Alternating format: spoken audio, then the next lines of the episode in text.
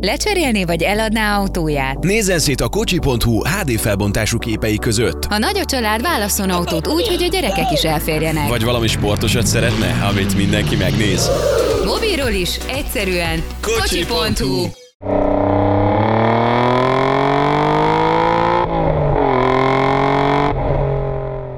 Fölhívott a becsületes nepper kb. egy hete, hogy szia zombikám, puszika vagyok, mennyivel megy, mondd már meg nekem egy 600-as motor, vagy egy ezres sportmotor egyesben és kettesben. És akkor így gondoltam, hogy hát fél, fél, sokkal. Tehát ezeknél az van, hogy mit tudom én, 130-nál válthatod el az egyest kb. Tehát, hogy addig azok úgy simán kihúzzák, de most kettesben igazából az meg már full áttétel kérdése ment, hogy a végáttétel kérdés, hogy akkor az most 200-nál van, vagy máskor.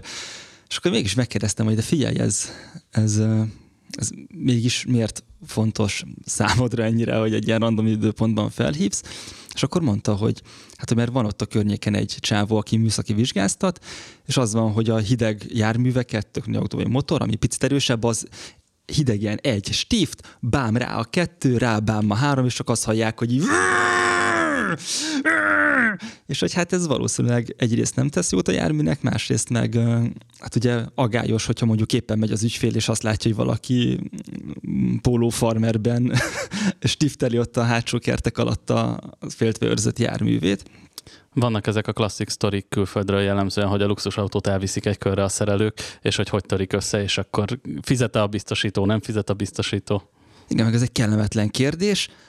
Ugyanakkor Köszöntünk mindenkit, ez az Instein mennek a podcastja az Autóbutik járművekről és életről. A mai sztár vendégünk pedig Stump András, a Totalkár egykori újságírója, jelenleg a Fordnak a műszaki részlegének az alkalmazottja. Így van. Mielőtt rátérnénk Bandira, nekem is van egy műszaki vizsgás történetem, és pont ez a kérdéskör az, hogy minősíthetünk-e egy vizsgáztatót jófejnek akkor, hogyha a rábízott járművet elviszi kérdés és kérés nélkül próbakörre. Velem ez megtörtént, annyi volt, hogy két motort vittem, először az egyiket, aztán a másikat, és a másik motoromat, amikor kijött vele a, a vizgassorról, úgy mentett egy minden nélkül egy próbakört, hogy milyen jól megy. És akkor egyfelől ugye nagyon kedvesek, meg, meg segítőkészek voltak, meg jattolás nélkül átment minden, de hogy ott olyan furcsa helyzet volt, hogy most, most erre mit mondjak.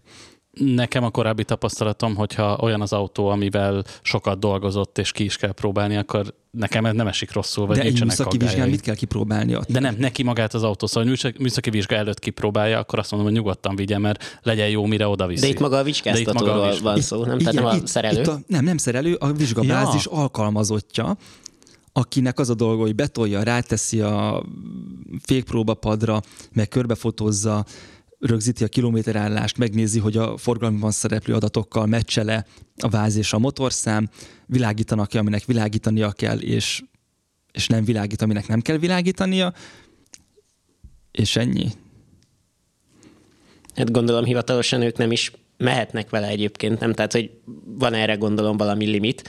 Egyrészt biztosításuk is gondolom az épületen belül lenne úgy telephelyen belül telephelyen, ment bocsánat, egy, nyilván, egy nyilván, igen, igen. hogy az, hogy mondjuk megnézni, hogy egyes kettesben mit megy, és akkor utána megijedni, hogy ez De, nagyobb és ott voltál? Tehát, hogy... Én ott álltam, persze, hát ez egy megváros dolog, tudod, bemész, kijönnél addig mit De is szólt, nem, hogy kipróbálná? Nem, vagy? kijött, bocsánat, felém aztán bám, bám. És néztem ott rá, mint a ez így több szempontból érdekes. Mint a, a, de aztán gondolkoztam, ezt most reklamáljam, vagy ne reklamáljam, én végül is nem reklamáltam, mert úgy voltam, hogy alapvetően tényleg dumáltak velem, jó fejek voltak, tök gördülékenyen és gyorsan ment az egész, de hogy ilyenkor úgy mi, a, mi az igaz út, mit kell tenni. Hát figyelj, én liberális szemléletű vagyok egyébként, tehát én azt gondolom, hogy ha átment a motor, akkor végül is ez, ez lehet egyfajta ára ennek a yeah. sikeres vizsgának. az egy, egy szöggyári motor volt. Ez tehát... a koktélcseresznye az ő munkájukban, szóval. Hogy... Hát mindegy, én nem sajnáltam tőle, csak picit nyugodtabb vagyok, hogy, hogy azt a motort, amit azt tud megvágni, hogyha hidegen megküldik, azt megküldte hidegen, de hát Istenem, ennyi mindenkinek jár ezek szerint. Én nem akadnék fel rajta. Na, és most Bandi, térjünk rád. Itt van velünk Stump András, aki nekünk volt kollégánk, is a Rudinak, meg nekem, Andris meg csak a munkásságodat követte. Te miután abba hagytad az újságírást, és góztoltad az olvasókat, és eltűntél a, a nyilvánosságból, utána te mivel foglalkoztál? A, góztolás az mit jelent pontosan?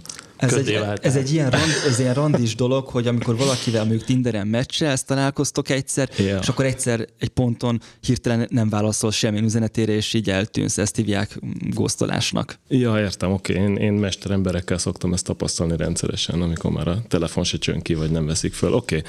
Okay. Hát én nekem volt egy rövid epizód utána, ami három hónapig tartott a Bavarian Classics nevű cégnél, ahol egy olyan szerződéssel váltunk el egymástól, amiben le volt fektető, hogy én nem keltem az ő rossz hírüket, úgyhogy erről többet nem is beszélnék. Majd ezek után kerültem a Fordhoz, ahol hát végül teljesen véletlen véletlenek egybeesése során jött ez az állás velem szembe, és azóta nagyon jól érzem magam ott. Én azt tudom, hogy a főnökeid elégedettek veled. Az a kérdés, hogy te elégedett vagy-e a hacsirokuddal? A hacsival nem lehet elégedetlennek lenni, azt hiszem, főleg ezzel. Tehát ugye neked van egy Toyota AE86-od? Tagadom. Nem, nem az enyém egyáltalán. Tulajdonjogilag ezt hogy kezelitek, ez kié? Én úgy szeretek rátekinteni, hogy ez egy kommuna közös tulajdona tulajdonképpen, úgyhogy mint kommunális autó, vagy másoknak kommunális hulladék lehet hivatkozni rá. Tulajdonjog tisztázatlan, de a, mint egy rendes kommunában itt az a lényeg, hogy legyen egy gazdája a, a közös jószágnak, és megpróbálok jó gazdája lenni. Úgyhogy Ugye ennek az autónak az a történet, hogy ezt valami hátsó kertből ástátok ki, így van, ez egy donor autónak lett letéve akkor még, amikor ezeknek az autóknak semmi értéke nem volt. Le is bontottak róla néhány cuccot, ami kellett a másik autóhoz, és akkor utána pihent 5-6 évet egy hátsó kertben, így részlegesen elbontva, és aztán szedtük össze az alkatrészeit innen-onnan, meg a közösség is segített, hogy kaptunk hozzá egy-két holmit, és akkor egy egy, egy-két éves ilyen hobbi szerelgetés után megint működőképes lett. Használtuk egy pár éven át a Vái Pistával, aztán megint pihent egy kicsit nálam, és most egy éve megint a Chipser Máté barátommal együtt használjuk az autót driftelésre igazából, tehát ilyen hobbi driftre nem kell itt komoly dolgokra gondolni. Sokat segít. Oké. Okay. Tehát akkor az van, hogy van egy rendszám nélküli autótok, amit folyamatosan... Bocsánat egyébként, hogy szabadba vág, csak a rendszám nélküliségről itt akartam kérdezni, hogy ennek papírja akkor sem volt már, amikor hozzátok került, tehát hogy már az előző valakinél is egy olyan szinten donor volt, hogy már így eltűnt a rendszerből, vagy ez egyébként egy magyar autó volt korábban? Magyar autó volt, volt papírja, egy kis közúti incidens során elvették a forgalmiát, és azóta nincsen forgalomban az autó. De nem is lehetne, tehát hogy vagy nagyon esélytelen. Ne csak most itt az értéke kapcsán, hogy akkor ugye nem volt értéke, azért ma már egy, egy ilyen állapotú hasonló járműnek is van valamennyi értéke mindenképpen. Hát Tudom, hogy nem cél ez nektek, tehát nem azért kérdezem, Igen. csak ír érdeklődés szintjén. Voltak próbálkozásaink, hogy, hogy újra forgalomba helyezzük, de eléggé reménytelennek tűnik, és most már ez egyáltalán nem is cél. De itt a rendőrséggel kéne az ügyet intézni, vagy pedig a korábbi tulajdonosokkal? Ö, is is. Tehát a forgalmi az elvileg a rendőrségen van 13-4 éve, vagyis hát most már biztos nincsen ott, de elvileg ez a státusza az autónak, aztán igazából mi most már nem erőlködünk azon, hogy ez a forgalomba kerüljön, mert nem is akarjuk a forgalomba használni egyáltalán. Meg gondolom már nincsenek rajta olyan dolgok, amik a forgalomban való használathoz esetleg kellenének. Ha jól tudom, akkor nincs fényszórója. E, így van, hát ez egy apróbb dolog, de igazából igen. Ami, amióta kitűzte, nem, nem cél az, hogy tényleg, hogy legyen rendszáma, azóta e, nem foglalkozunk azzal, hogy ez közúton legális legyen. És a rendszámtáblák megvannak amúgy? Igen, rendes trikoloros nem, mikor, tehát hogy mikor került az országba ős magyar, tehát esetleg, hogy itthon helyezték fel. Milyen, hát... milyen, mivel kezdődik a rendszáma, milyen betűvel? E betűvel kezdődik Betű, a rendszáma. 94, hát akkor az nem... Ja, te ilyen rendszámfetisiszta vagy? Igen. Szeretem, Oké, oké. szeretem a rendszámokat. Volt albetűs rendszámos autóm, hogyha az- ez izgalomba az, az, az esetleg. nagyon, nagyon, volt az nagyon, András egy. Nem, a, az APV, a számokat már nem tudom, az volt az 504-es Peugeot-mon. Nekem API volt az első transporterem. Hmm. Az is olyan 89-90-es behozattal lehetett. Az, nem? az egyébként csak annyiban egy ilyen érdekes az ás rendszám, hogy ugye ott, ott nagyon kérdéses, hogy vagy egy még rendszerváltás előtt Magyarországon forgalomban lévő autó, és ugye akkor, amikor bejöttek az új rendszámok, akkor megkapták, vagy egy tényleg mondjuk 90-91-ben vásárolt autó. Tehát, hogy sokszor az, az ennyiben nem biztos, hogy, mert az igazi érték szerintem, hogyha ősős magyar, tehát, hogy de hát, nyilván... Vagy érték, vagy nem. Én Igen. nyilván, tehát hogy amúgy nem, tehát amúgy nem, amúgy igen, tehát amúgy problémásabb inkább, de, de igen. Igen. De jó, jó az az ásrendszám, nagyon az. Ez, ezt az autót azért sokan gyalázták már Magyarországon is. Világos. Azt, azt nagyjából felgöngyölítettük, amennyire lehetett a történetét, tehát úgy tudjuk az el, előző két-három tulajdonost, meg hogy mire használták, és ez látszik is az autón, tehát igazából ugye a Fos pisztoly néven futott sokáig, ami elég találó név a kinézetére. De ugye most, hogy a Hachiroku árak azért mondjuk most már nagyon durván elszálltak, tehát egyes nézetek szerint ez már túlértékelt autó lett azzal, hogy rajzfilmekben szerepelt és, és popkulturális karriert járt be. Te hogy érzed, az az egyrészt mennyibe kerül most egy Hachiroku, amit meg lehet venni, hogy érzed, hogy az reális-e, és hogy mi lesz az a pont, amikor azt mondod, hogy na jó, ezt most már el kell adni, mert ekkora összeget egy tárgyban tilos tartani. Hát ugye az eladás nálunk fel sem merül, mert tisztázatlan a tulajdonjog, tehát ez nem foglalkoztat minket az eladás kérdése. Az érték kérdése az annyiból problémás nekünk, hogy mi arra használjuk ezt, amire már senki, tehát pont az értéke miatt ezeket már nem használják driftre, vagy hobbiralira, vagy ilyesmire, hanem vagy összeraknak egy utcán is használható, vagy egy utcai autót ilyen eredeti-szerű állapotba, vagy versenyautónak építik meg elég komolyan. Tehát ez a, ez a két út van. Nekünk azért problémás, mert egy, nem tudom, egy szelepfedél tartó csavar is már aranyban mérhető ára van, hogyha meg akarod szerezni ezeket az, tehát bármit akarsz szerezni hozzá, az az irgalmatlan összegekbe kerül. És nektek ugye a gyári motor van benne. Gyári motor, minden gyári, igazából a futómű meg a kormányzás az egy kicsit át lett variálva. Iván kérdésére visszatérve, most az indulás előtt megnéztem a Hachiroku árakat, itthon nem találtam eladót, kint pedig volt egy projekt 15 ezer euróért, és a tényleg ilyen szép kirándulós, villogós autók, azok meg ezek a 24-25 ezer euró körül. Az forintban mennyi? 10 millió körül. Kimondani is durva. Hát most én azt mondom, hogy reális vagy nem reális. Vannak emberek, akik most kicsértsek meg, Oktáviát vesznek 10, 10 millió forintért. Nyugodtan sérteges bárkit, ez belefér az adásba. Meg hát most lehet mondani, hogy bármit, vagy Opelt vesznek 10 millió forintért, ami utána 10 év múlva nem éri a negyedét se ennek, tehát ilyen szempontból azt mondom, hogy a pénzedért kapsz legalább valamit. Reális vagy sem, igen, kultuszautó lett. Én, én a széria állapotában egyébként nem érzem ezt egy olyan izgalmas dolognak. A motor az egy csoda, az autó körülötte az hulladék igazából, tehát így ilyen papírból van összerakva.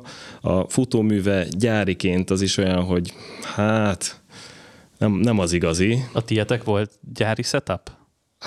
Hát igen, de úgy nem mentünk vele. Tehát igazából mi már úgy kezdtük, hogy rugókat, lengéscsillapítókat, azokat átpakoltuk. Egyébként nekem erről az jutott eszembe, hogy annó, ugye Corollaként ez egy megvásárolható autó volt, de akkor volt keresztmotoros elsőkerekes Corolla is, nem? Tehát ez egy, ez egy alternatíva volt, nem? Ez volt a, a a Corolla... Tehát GT, Corolla GT. Igen, Corolla GT, bocsánat, igen, ez igen. nem jutott eszembe, hogy ez úgy futott. De hogy akkor egyébként ez drágább volt, mint egy normál Corolla. Sokkal. Sokkal, tehát ezt, ezt nem tudom, hogy, hogy akkor egyébként hogy volt ez pozícionálva, vagy akkor is egy ilyen nagyon olcsó Nem, autó nem, volt. Ez úgy volt, mint a Clio és a Clio RS, Tehát, hogy nagyjából úgy néz ki, de igazából nagyon más kávéház. Azt tudom. Csak, csak hogy a, tehát, hogy a viszonyuk persze, és árban az világos, is. csak árban nem, ár, árban nem tudtam, hogy ez annó hogy nézett ki, hogy hogy pozícionálták. volt hogy... ahhoz képest, hogy sportautónak szánták, de a sima Corollához képest drága volt. Világos, világos. Szóval nekem inkább a, a Yaris Yaris GR párhuzam ugrott be, Aha. ami most ugye elég Igen, igen, igen, igen. Igen, igen, ez egy jó. Az, az nagyon jó, jó igen, mert hasonló név, de közük nincs egymáshoz nagyjából. Ha, ha gondolom, akkor jól gondolom, akkor a Szelikánál is olcsóbb volt. Nem tudom Akkori, az árakat. Akkoriban volt ugye Szelika, meg Szelika Supra már szerintem, úgyhogy ott is volt pont egy ilyen különbség a kettő között, de valószínűleg úgy volt, hogy igen, ez a, ez a felskálázás volt. Igen, ez egy érdekes dolog, igen, hogy volt keresztmotorral, meg hosszmotorral, meg ilyen-olyan kasznikkal. Hát a japánok mindig nagyon szerettek tervezni, és minden típusnak az altípusát is nulláról tervezték, tehát a platform stratégia az idegen volt az ő lelkületüktől. Úgyhogy ennek is van magyarázata egyébként, az az én kedvenc elméletem, hogy szerintem ezt azért csinálták, mert Japánban nagyon szűkébe vannak a nyersanyagnak, és minden egyes gram vasat ki akarnak spórolni, és egyébként meg van egy erős fétisük az optimalizálás felé.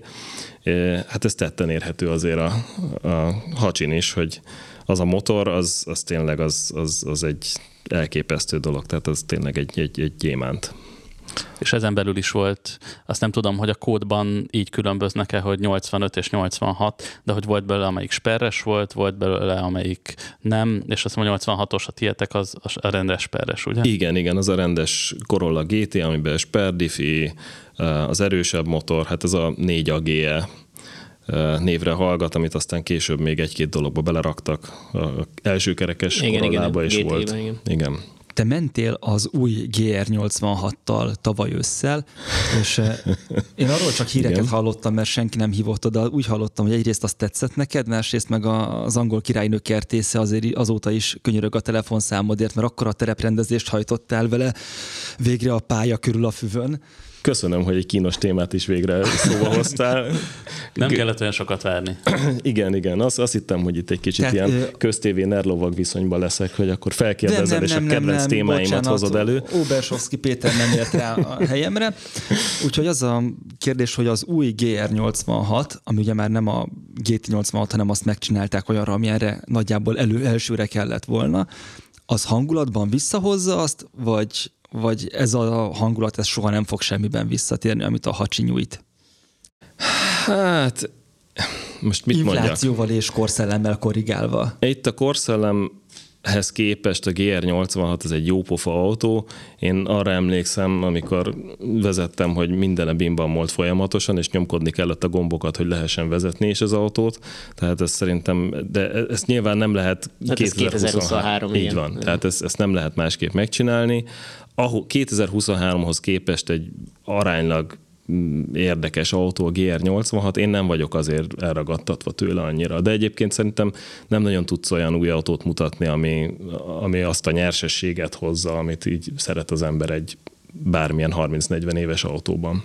Amikor elvittétek megmérni a hacsirokutokat, akkor ott valami nagyon jó értéket hozott, tehát jobb, jobb számokat hozott kb. mint a gyári, és akkor fölmerült, hogy ez mégiscsak egy hergelt blokk valami hegyesebb tengelyekkel. Ennek a történetnek mi lett a vége? Hát az túlzás, hogy elvittük, igazából elrángattak minket a... A Total Car erőmérő című műsorában, hogy valaki megnézni, akkor ezekkel a kulcsszavakkal megtalálja. Igen, hát nézd, ez is a, Hacsinak a zsenialitását, meg az egyediségét mutatta, hogy még azt a sokszor hitelesített mérőpadot is sikerült átvernie. Igen, a, a gyári teljesítményhez képest azt hiszem valami 20 lóerővel többet mértünk. Mindenkibe megjelentek az óriási kérdőjelek, úgyhogy az meg lett bontva utána. A motor az én heves ellenállásom dacára nekiugrott a Máté, a tettestársam, és a Béla, és leszették a szelepfedeleket, megnézték, gyári vezérműtengely van benne, gyári löket, tehát igazából ez tényleg csontgyári ez a motor. Szerintem nem több, mint 110 lóerő most sem, de... de gyárilag mennyi? 124 a hivatalos szám. A Máténak volt korábban egy, egy, egy szép hacsirokuja is. Igen. És ha jól emlékszem, ott valamit, mintha a motorba is nyúltak volna, és az volt ilyen 130 Az volt 130 lóerős, igen, igen. Tehát a, a 4 a GE az általában már ilyen 20-30-40 éves pályafutás után az tud olyan 100 és 120 lóerő között gyári állapotban húzni egyébként nagy, nagy tudósok 200 lóerő fölé is fel tudják húzni ezt az 1.6-ost, de ahhoz azért nagyon komoly dolgok kellenek, és nagyon finoman összehangolt technika. Hát az erőmérő azt szerintem tök fölösleges volt, tehát én végig, végig, végig ezt, hogy minek megmérni valamit, ami jó, mert most akkor mit fogunk tudni, hogy hány lóerős, ez kit érdekel. Tehát most, hogyha van egy jó csajod, akkor nem a melbőségét fogod méregetni, hanem örülsz neki, hogy ott van neked.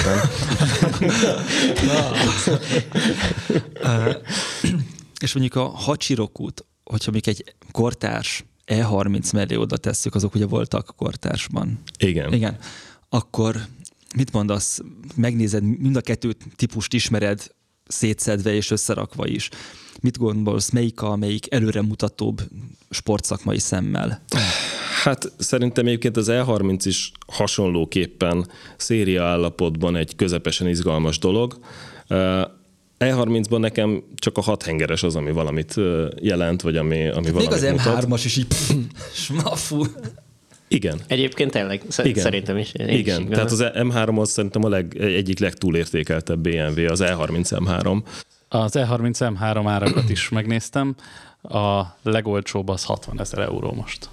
Én láttam már 50 ér is, de igen? de igen, kicsit megnyugodtak az árak, mert ez ilyen 100 eurós kategóriában volt már, de én azt gondolom, hogy egy, egy jó 25-ös, vagy egy jó 323-as, az szerintem szórakoztatóbb, mint az M3 széria állapotban. Igen, és konkrétan még számokban is egyébként nagyon durván közel vannak, tehát pont valamelyik nap nem is rég olvastam erről, hogy annó korabeli ilyen amerikai magazinos teszt, ugye ők nagyon, nagyon pontosan mérték a minden 0-60, minden ilyen slalom, és összes ilyen paraméterben ilyen, ilyen 0-100-ban is, vagy 0-60 mérföldben is ilyen 1-2 tized másodperc volt a gyári 25-i, és az M3, hát az alap M3 nyilván abból ugye volt több változat, de hogy konkrétan még papíron is tök közel van. Élményben, gyári állapotban pedig szerintem így nyilván most nem versenypályán, hanem használgatni nem kérdés, hogy egy 25 i az konkrétan jobb, mint egy E30. De, de, de, de itt nem M3, az van, bocsánat. hogy az E30 M3 az még dedikáltan versenyautó homologizációs alapnak az, az készült. Abszolút és emiatt az az, homologi, tehát az alap volt, amiben csomó dolgot úgy hagytak benne, hogy azt majd, amit úgy is kikurnak egy versenyautóból, hogy ott legyen mozgástér. De igen, igen, csak maga az a, a motor, ami, ami részben ugye a, a csoda tárgya, vagy hogy mondjam, az értékének a, az egyik része, az utcai használatban egyáltalán nem egy extra dolog szerintem. Nyilván sokat forog, nyers, stb. Tehát mai szemmel jó pofa, de egyébként nem egy, nem egy nagyon nagy dolog ahhoz képest szerintem.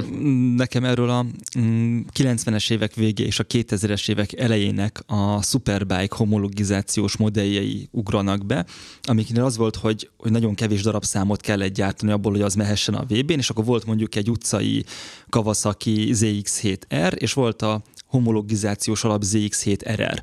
A kettő között olyan nagyon sok különbség nem volt így ránézésre, mint a más a Remer, meg nem apróságok, de amikor és mész vele, meg úgy megnézed, nincs nagy dolog, csak az RR-hez mondjuk volt fogaskerekes vezérlés, mint opció. Meg lehetett kérni egy meg két dugattyús, vagy egy meg két gyűrűs dugattyúval, meg három gyűrűs dugattyúval, attól függ, hogy hogy milyen versenysorozathoz akartál te homológ gépet építeni belőle, és abban ez volt a tudás, és nem lehet, hogy az M3 is igazából, az E30 M3 az is így volt, hogy egy alapot adtak, és nem tettek bele olyan futóművet, ami húda nagy lenne, mert úgy is a versenyautót úgy kezdik, hogy kidobják a futóművet, és beleteszik azt, ami nekik kell. Igen, ez abszolút benne van a pakliban. Hát egyrészt egyébként azért a sportos autó, mint fogalom, az is mást jelentett Igen. a 80-as években, tehát azért az E30 M3 azért egy, egy potens autó volt 1980 mondjatok egy számot, Négy, én nem öt, tudom. Hiszem, Négy, talán nem, igen, tehát a, a környékén.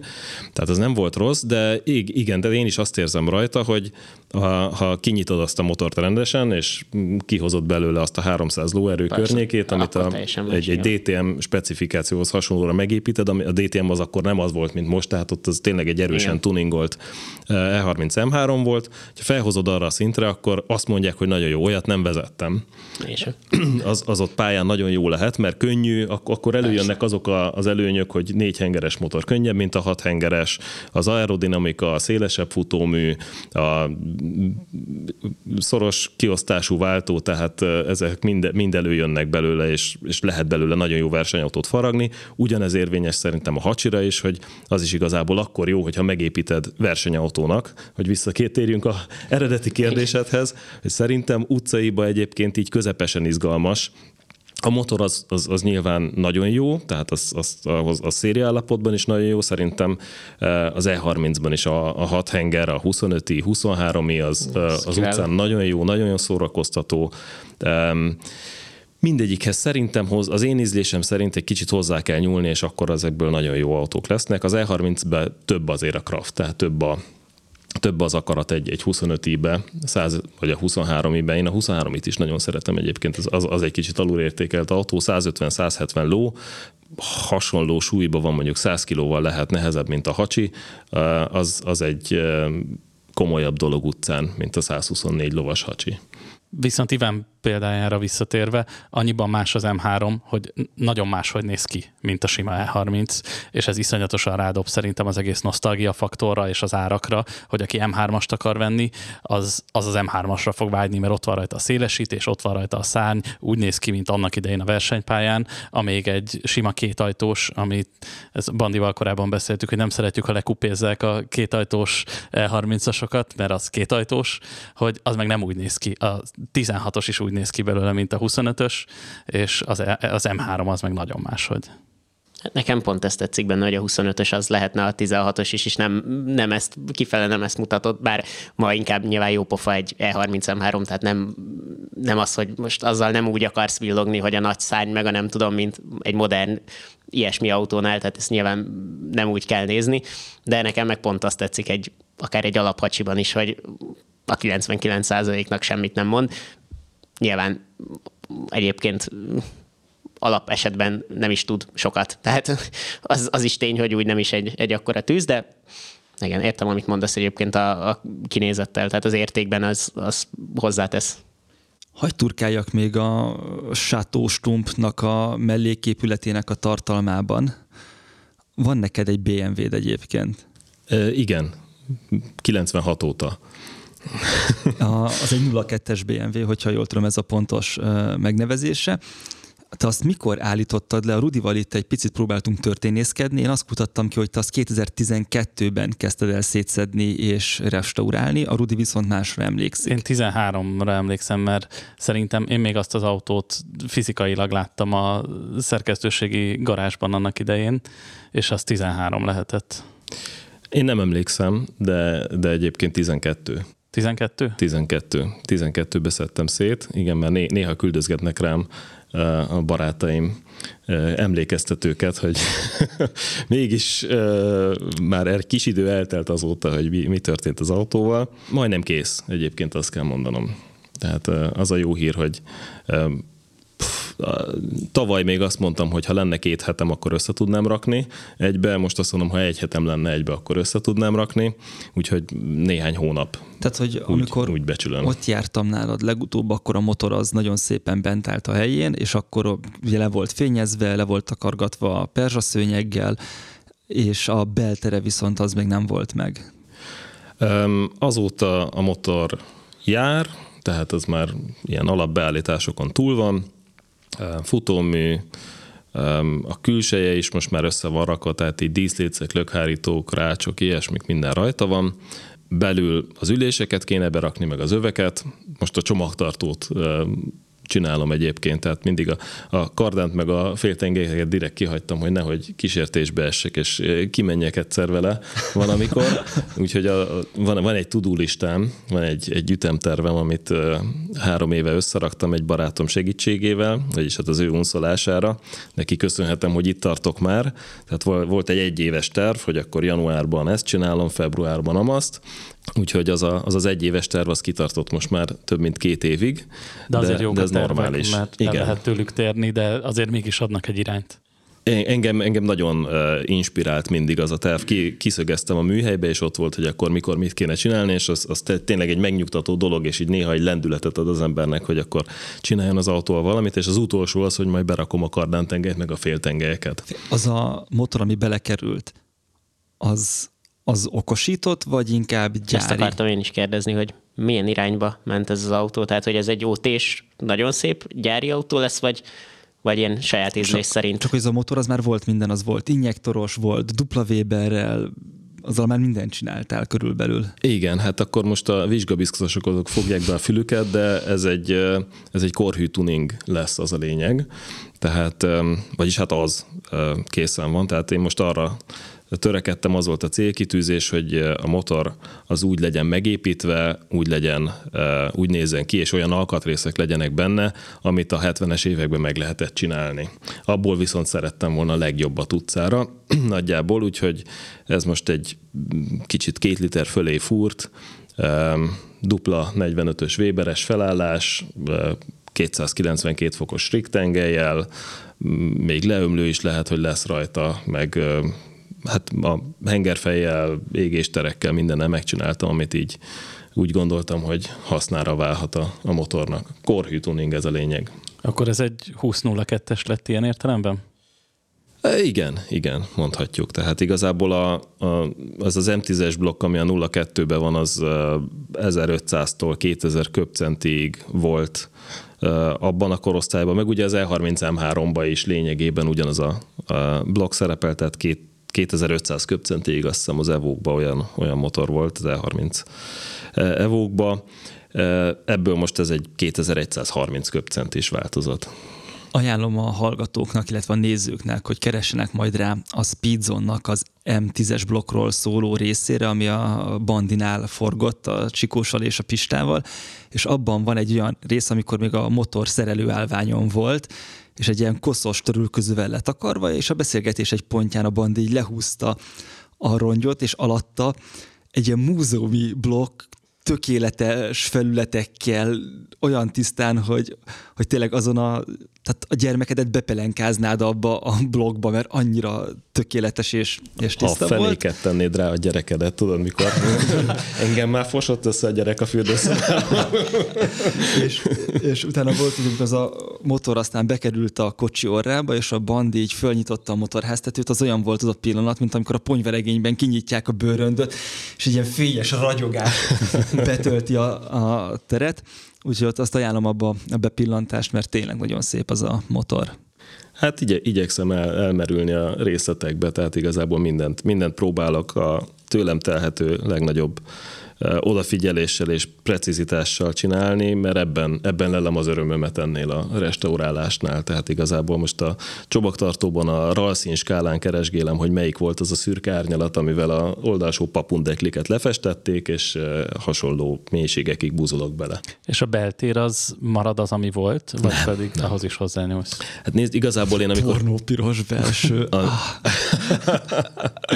az nem az én stílusom. Nem. Igazából, tehát ennél az autónál, amikor hozzám került 96-ban, akkor, sem, akkor is már egy nem gyári motor volt benne, nem gyári ülések, egy faékkel volt kitámasztva a generátor, egy lánc tartotta a kuplungpedál, tehát igazából ez sose volt gyári, és én se törekedtem arra, mert megint csak a 02-es egy olyan autó, hogy ha beleülsz egy csontszéria 1602-be, sokszor volt szerencsém hozzá, az egy nagyon kedves kis öregecske BMW, amivel így el lehet menni, fagyizgatni a kényelmes rugózásával, és a hatalmas nagy buszkormányát tekergetve tényleg átélheted a 70-es éveket, de, de nekem nem, nem ez volt sose a stílusom, tehát meg a 02-es az eleve egy olyan autó volt, hogy ezt új korába is már, már berhelték és faragták, tehát annak mindig az volt a sorsa a 02-eseknek, és nem véletlenül, hogy mindenki megpróbálta a saját ízlésére faragni, és ez alól én sem vagyok kivétel, és nem gondolom azt, hogy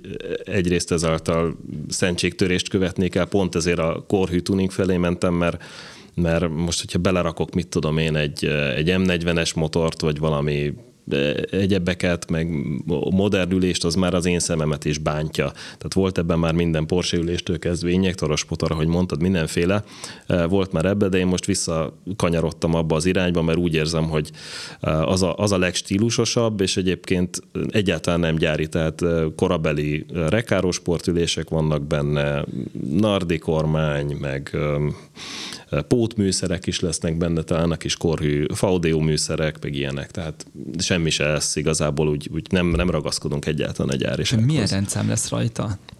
D dupla, ja, most nem mondom.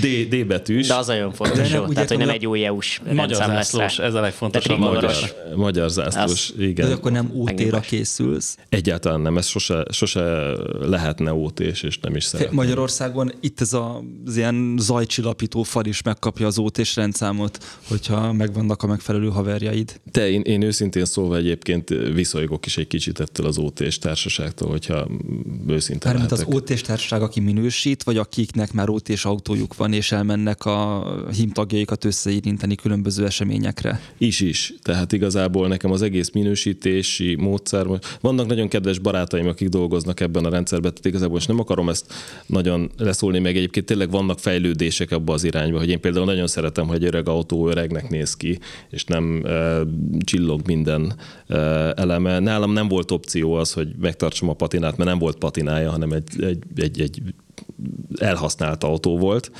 tehát de én, én nagyon szeretném például, hogy egy út és autó az lehessen egy olyan, egy kicsit megereszkedett, egy picit itt ott rozsdacsipás, kopott belsejű, akár egy, egy repedés lehet egy bőrülésen, tehát nekem egy, a korhű patin az nekem sokkal-sokkal többet ér, és ezt úgy tudom, hogy ez még mindig egy kicsit így vitatárgya az OT vizsgán, a másik oldalról pedig igen, az egész veteránozás elment abba az irányba, ami nem, nem az én közegem, ami nagyon kevesen szerelik saját maguk a, a veterán autójukat, tehát inkább sokan befektetésnek veszik az autót, ami szintén egy olyan dolog, hogy értem, értem, meg én is törekszem arra, hogy ne bukjak túl sokat egy autón, de, de ez nem az, én, nem az én világom, meg nem az, ahol mondom én 96-ba belecsöppentem, akkor más embereknek volt 0 2 mint ma jellemzően. Még visszacsatolva az MS témára, az MS BMW-khez, hogy maga az M részlegnek a legendássága, az szerinted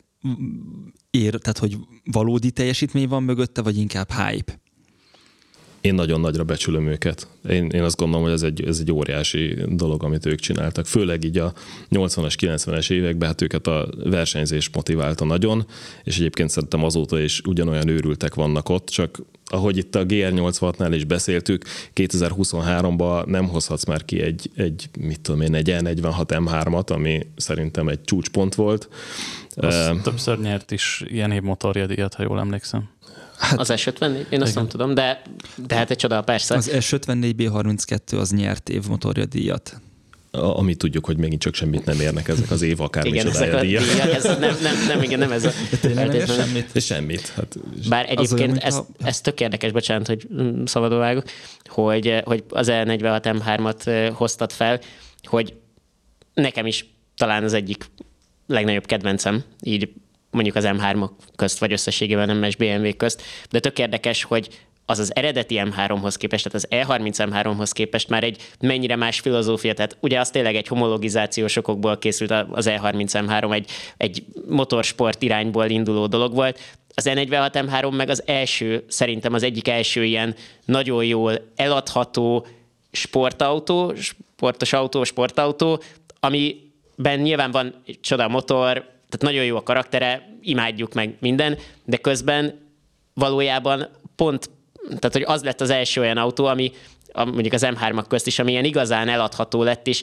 és igazán kicsit azért szélesebb rétegeknek is szólt. Valószínűleg ez is lett a, a sikere, tehát egy használható autó volt. Jó, az E36 M3 is egy használható autó, de azért az E46 az, ami tényleg, ha kell, akkor szerintem a mindennapokban simán egy használható dolog. Tehát, hogy ez tök érdekes, hogy, hogy szerintem is az egy, az egy ilyen csúcspont, de közben meg már igazából az egy ilyen visszafogása két generáció után is egy ilyen egyébként szerintem aranyközépút, csak valójában az igazi eredeti M-től már ennyiben egy picit talán messzebb van, mert, mert azért az már nem egy motorsport irányból, tehát nem egy versenysport irányból induló autó, nem egy homologizációs okokból született valami, Szóval ez ennyiben érdekes, hogy ma már hogy is gond, tehát hogy, hogy, hogy gondolunk valójában ezekre az autókra, meg így erre a, mondjuk egész M3 dologra, hogy nem, nem az az eredeti filozófia, de valójában meg egy olyan dolog, ami ma már szintén nincs meg, tehát ma már egy, egy ilyen 46 M3 is tényleg elképzelhetetlen lenne. Én jártam egyszer az a MGMBH-nál, a, a kis pincéjükben, ahol vala, valamilyen modell, nem is tudom már minek volt a bemutatója éppen, de ott azért látszott, hogy uh, hogy, hogy igazi elborult őrültek dolgoznak ott, tehát tényleg a, a pickup uh, E46 M3. E46 M3-tól kezdve tényleg mindenféle őrültséget csinálnak ott, ami tényleg a, meg a E30 M3-ból volt egy pickupjuk, amit azért építettek, hogy ott a telepen belül szállítgassák a dolgokat, tehát igazi hülyék, tehát nem lehet nem szeretni Na, őket. Ne, abszolút, tehát ez, ez nagyon szimpatikus. Én arra lennék kíváncsi, hogy ez ma még tényleg megvan-e, mert ma és ezt nem gondolom, hogy az M részlegnek a, a hibája, vagy nem feltétlenül ők okozzák ezt, de ma ugye tényleg körülbelül bármilyen autóra ráagatják, ha nem, nem is teljes MS modellként, de ilyen M-Performance, meg, meg ilyesmi autóként, meg ugye most jelent meg az M1 után az első önálló elméletileg MS M, modell.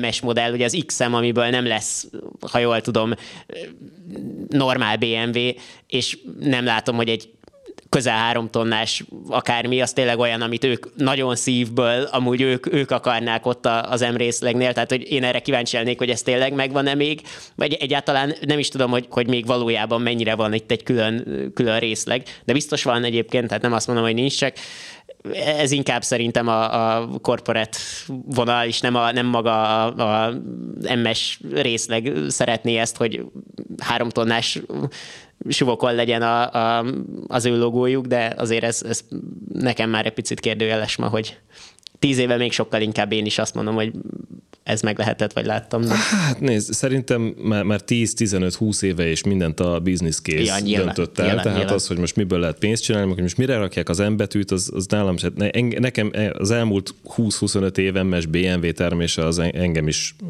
na jó, a 25 az túlzás, de tényleg ami az E46 után jött, az nekem már nem vonzó. De attól függetlenül ott még komoly munka folyik, hát most nem engedik meg nekik. Én emlékszem, hogy konkrétan ott keseregtek a mérnökök, hogy a V10-es nem tudták rendesen megcsinálni már a következő generációra, mert le lettek Igen. állítva, hogy, hogy miért nem tudták azt továbbfejleszteni még azt a motort. És akkor a Kiánál is ilyen nagy legenda várható, hiszen oda átment az MS mérnököknek egy jelentős része pár éve. Hát szerintem nagyon oda kell figyelni. Én nem, sajnos nem vezettem az NS eh, Hyundai-okat, de azt láttam, most eh, egy pár hete voltam a Nordschleife-én, nagy eh, véletlen folytán, és azt láttam, hogy még öt évvel ezelőtt még nagy topzódás volt a M3 CSL-ek, meg 911-es Porsche-k.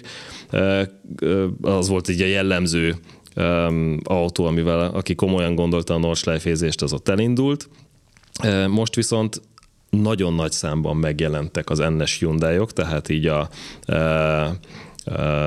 ha i30N-nek hívják, azt hiszem. Igen, meg, igen, van az a, golf van az a, Igen, meg van az a furcsa ötajtós, én már nem tudom Fastback. ezeket a számokat. Igen, igen. igen. Tehát abból, tehát így minden második autó az volt kis túlzással, meg a Yaris GR-ek egyébként azok voltak még. De egyébként szerintem az NS, NS Hyundai-ok azok biztos, hogy nagyon komolyan gondolt autók, és van bennük spiritus. Azért nézek ennyire rád, Andris, mert ezekkel mentél szerintem. Igen, igen, igen, igen. Nekem nagyon, nagyon tetszenek.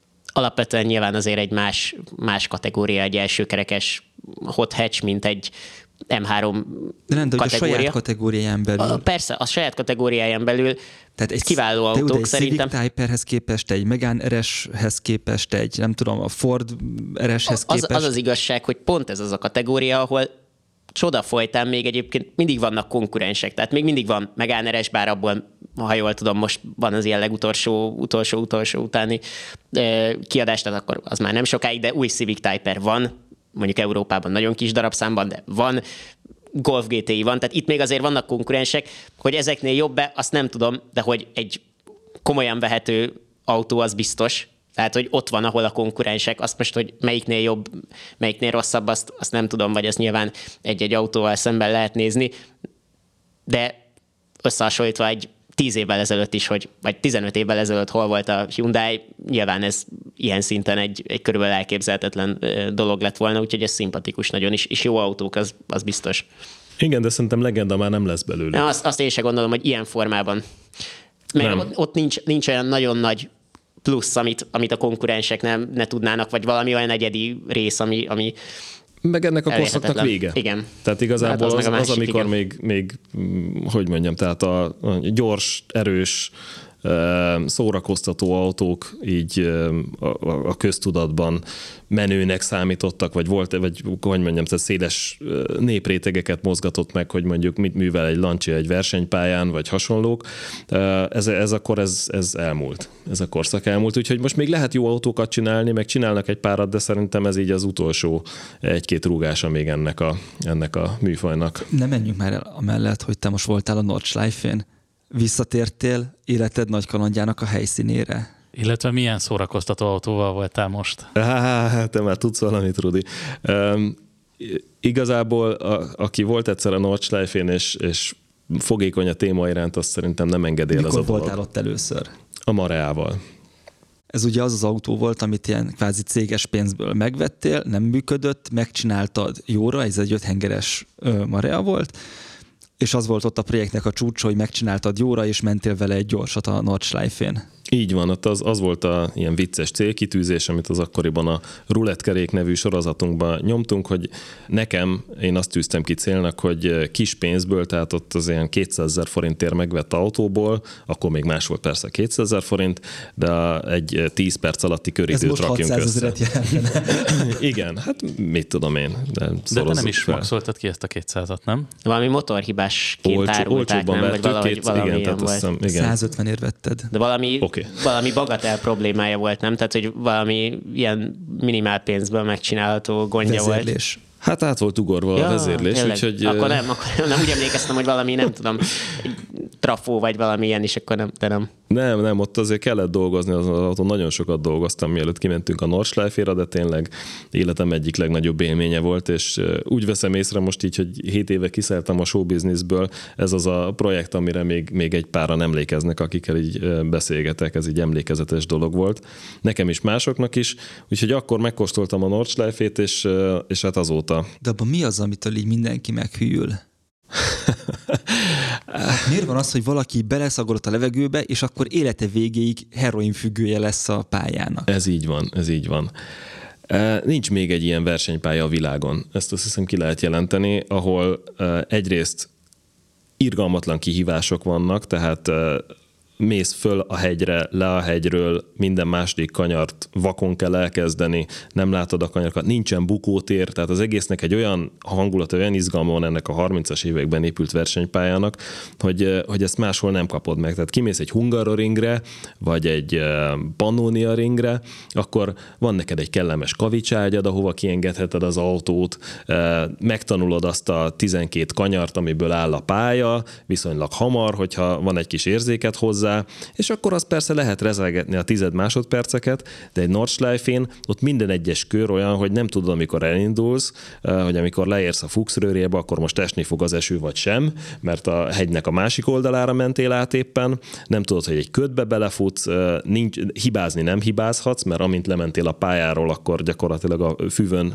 lassulás nélkül érkezel meg a szalakorlátba, és az egésznek van egy olyan hangulata, és tehát eleve ott vagy a német, nem tudom, milyen, hogy hívják azt a hegységet, de ott vagy egy gyönyörű szép környezetben, egy erdő közepén, és tényleg eszedbe jutnak a James Hunt és Lauda és hasonló történetek erről a pályáról, és te is ott mész azon az aszfalton, tehát ez őrület.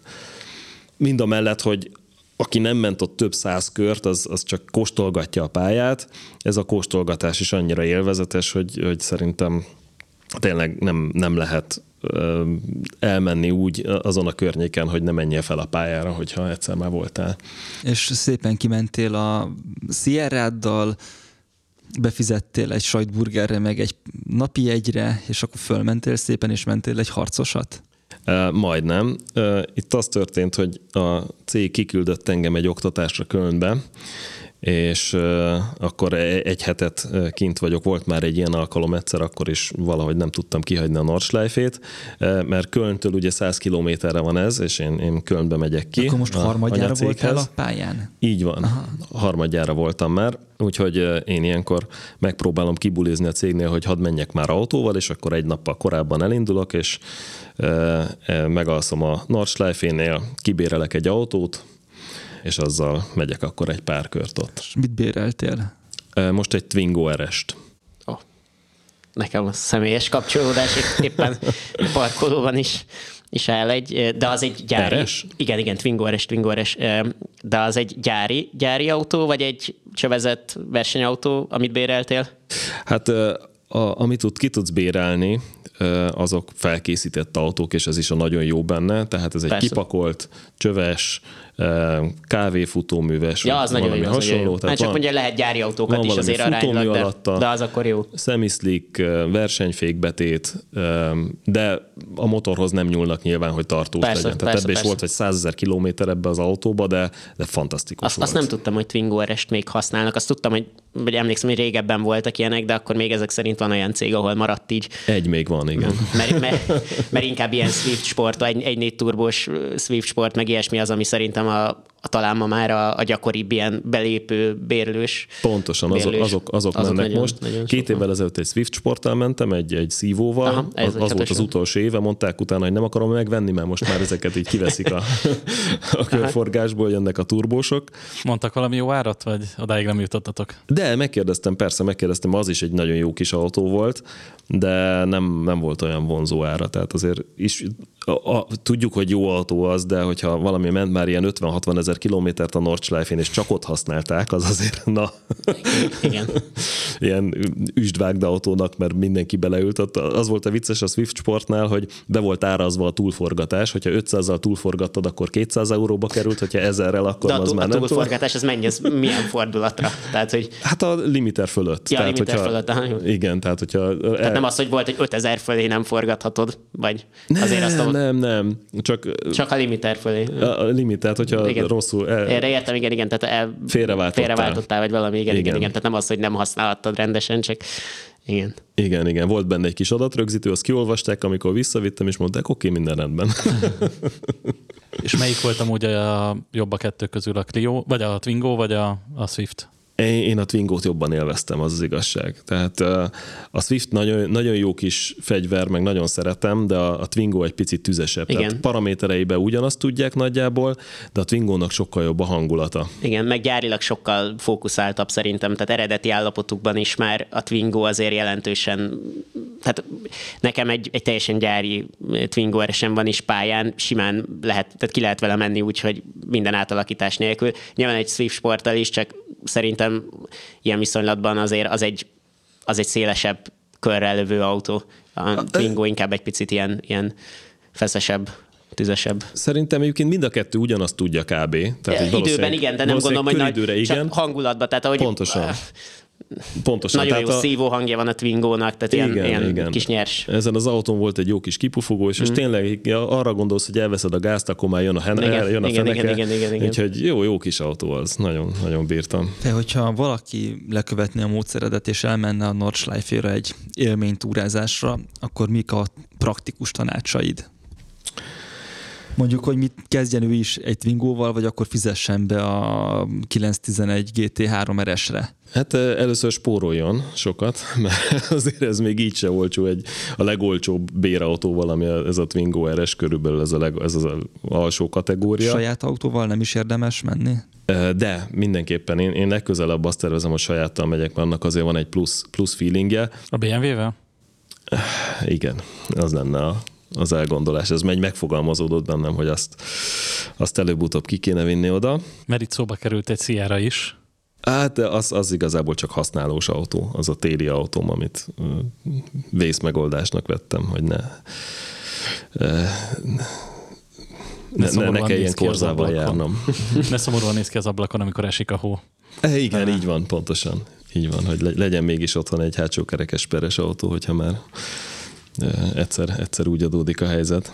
egyébként, bocsánat, csak még a kérdésedre nem én akarom megválaszolni, de mi tavaly voltunk kint egyébként a kerekes sorozat az abszolút inspirálta ezt a projektet, egy szakszó VTS-sel, ugyanígy ilyen lomból készült jármű, és a szimulátor az nekem nagyon sokat. Igen. Tehát nem is gondoltam, hogy ennyit számít, nem, pedig nem ezer köröket mentem, tehát ilyen száz kört nagyjából Assetto Korzában, és, és az már arra bőven jó volt, hogy ne úgy menjek oda, hogy, hogy úristen, melyik kanyar jön, mi ez az egész, hanem teljesen jól megvolt. Nyilván nem gyorsan mentünk, nem időre feszegetve, de hogy így egyáltalán nem volt az az életveszély érzés emiatt, mert, mert tudtam, hogy úgy nagyjából mi történik.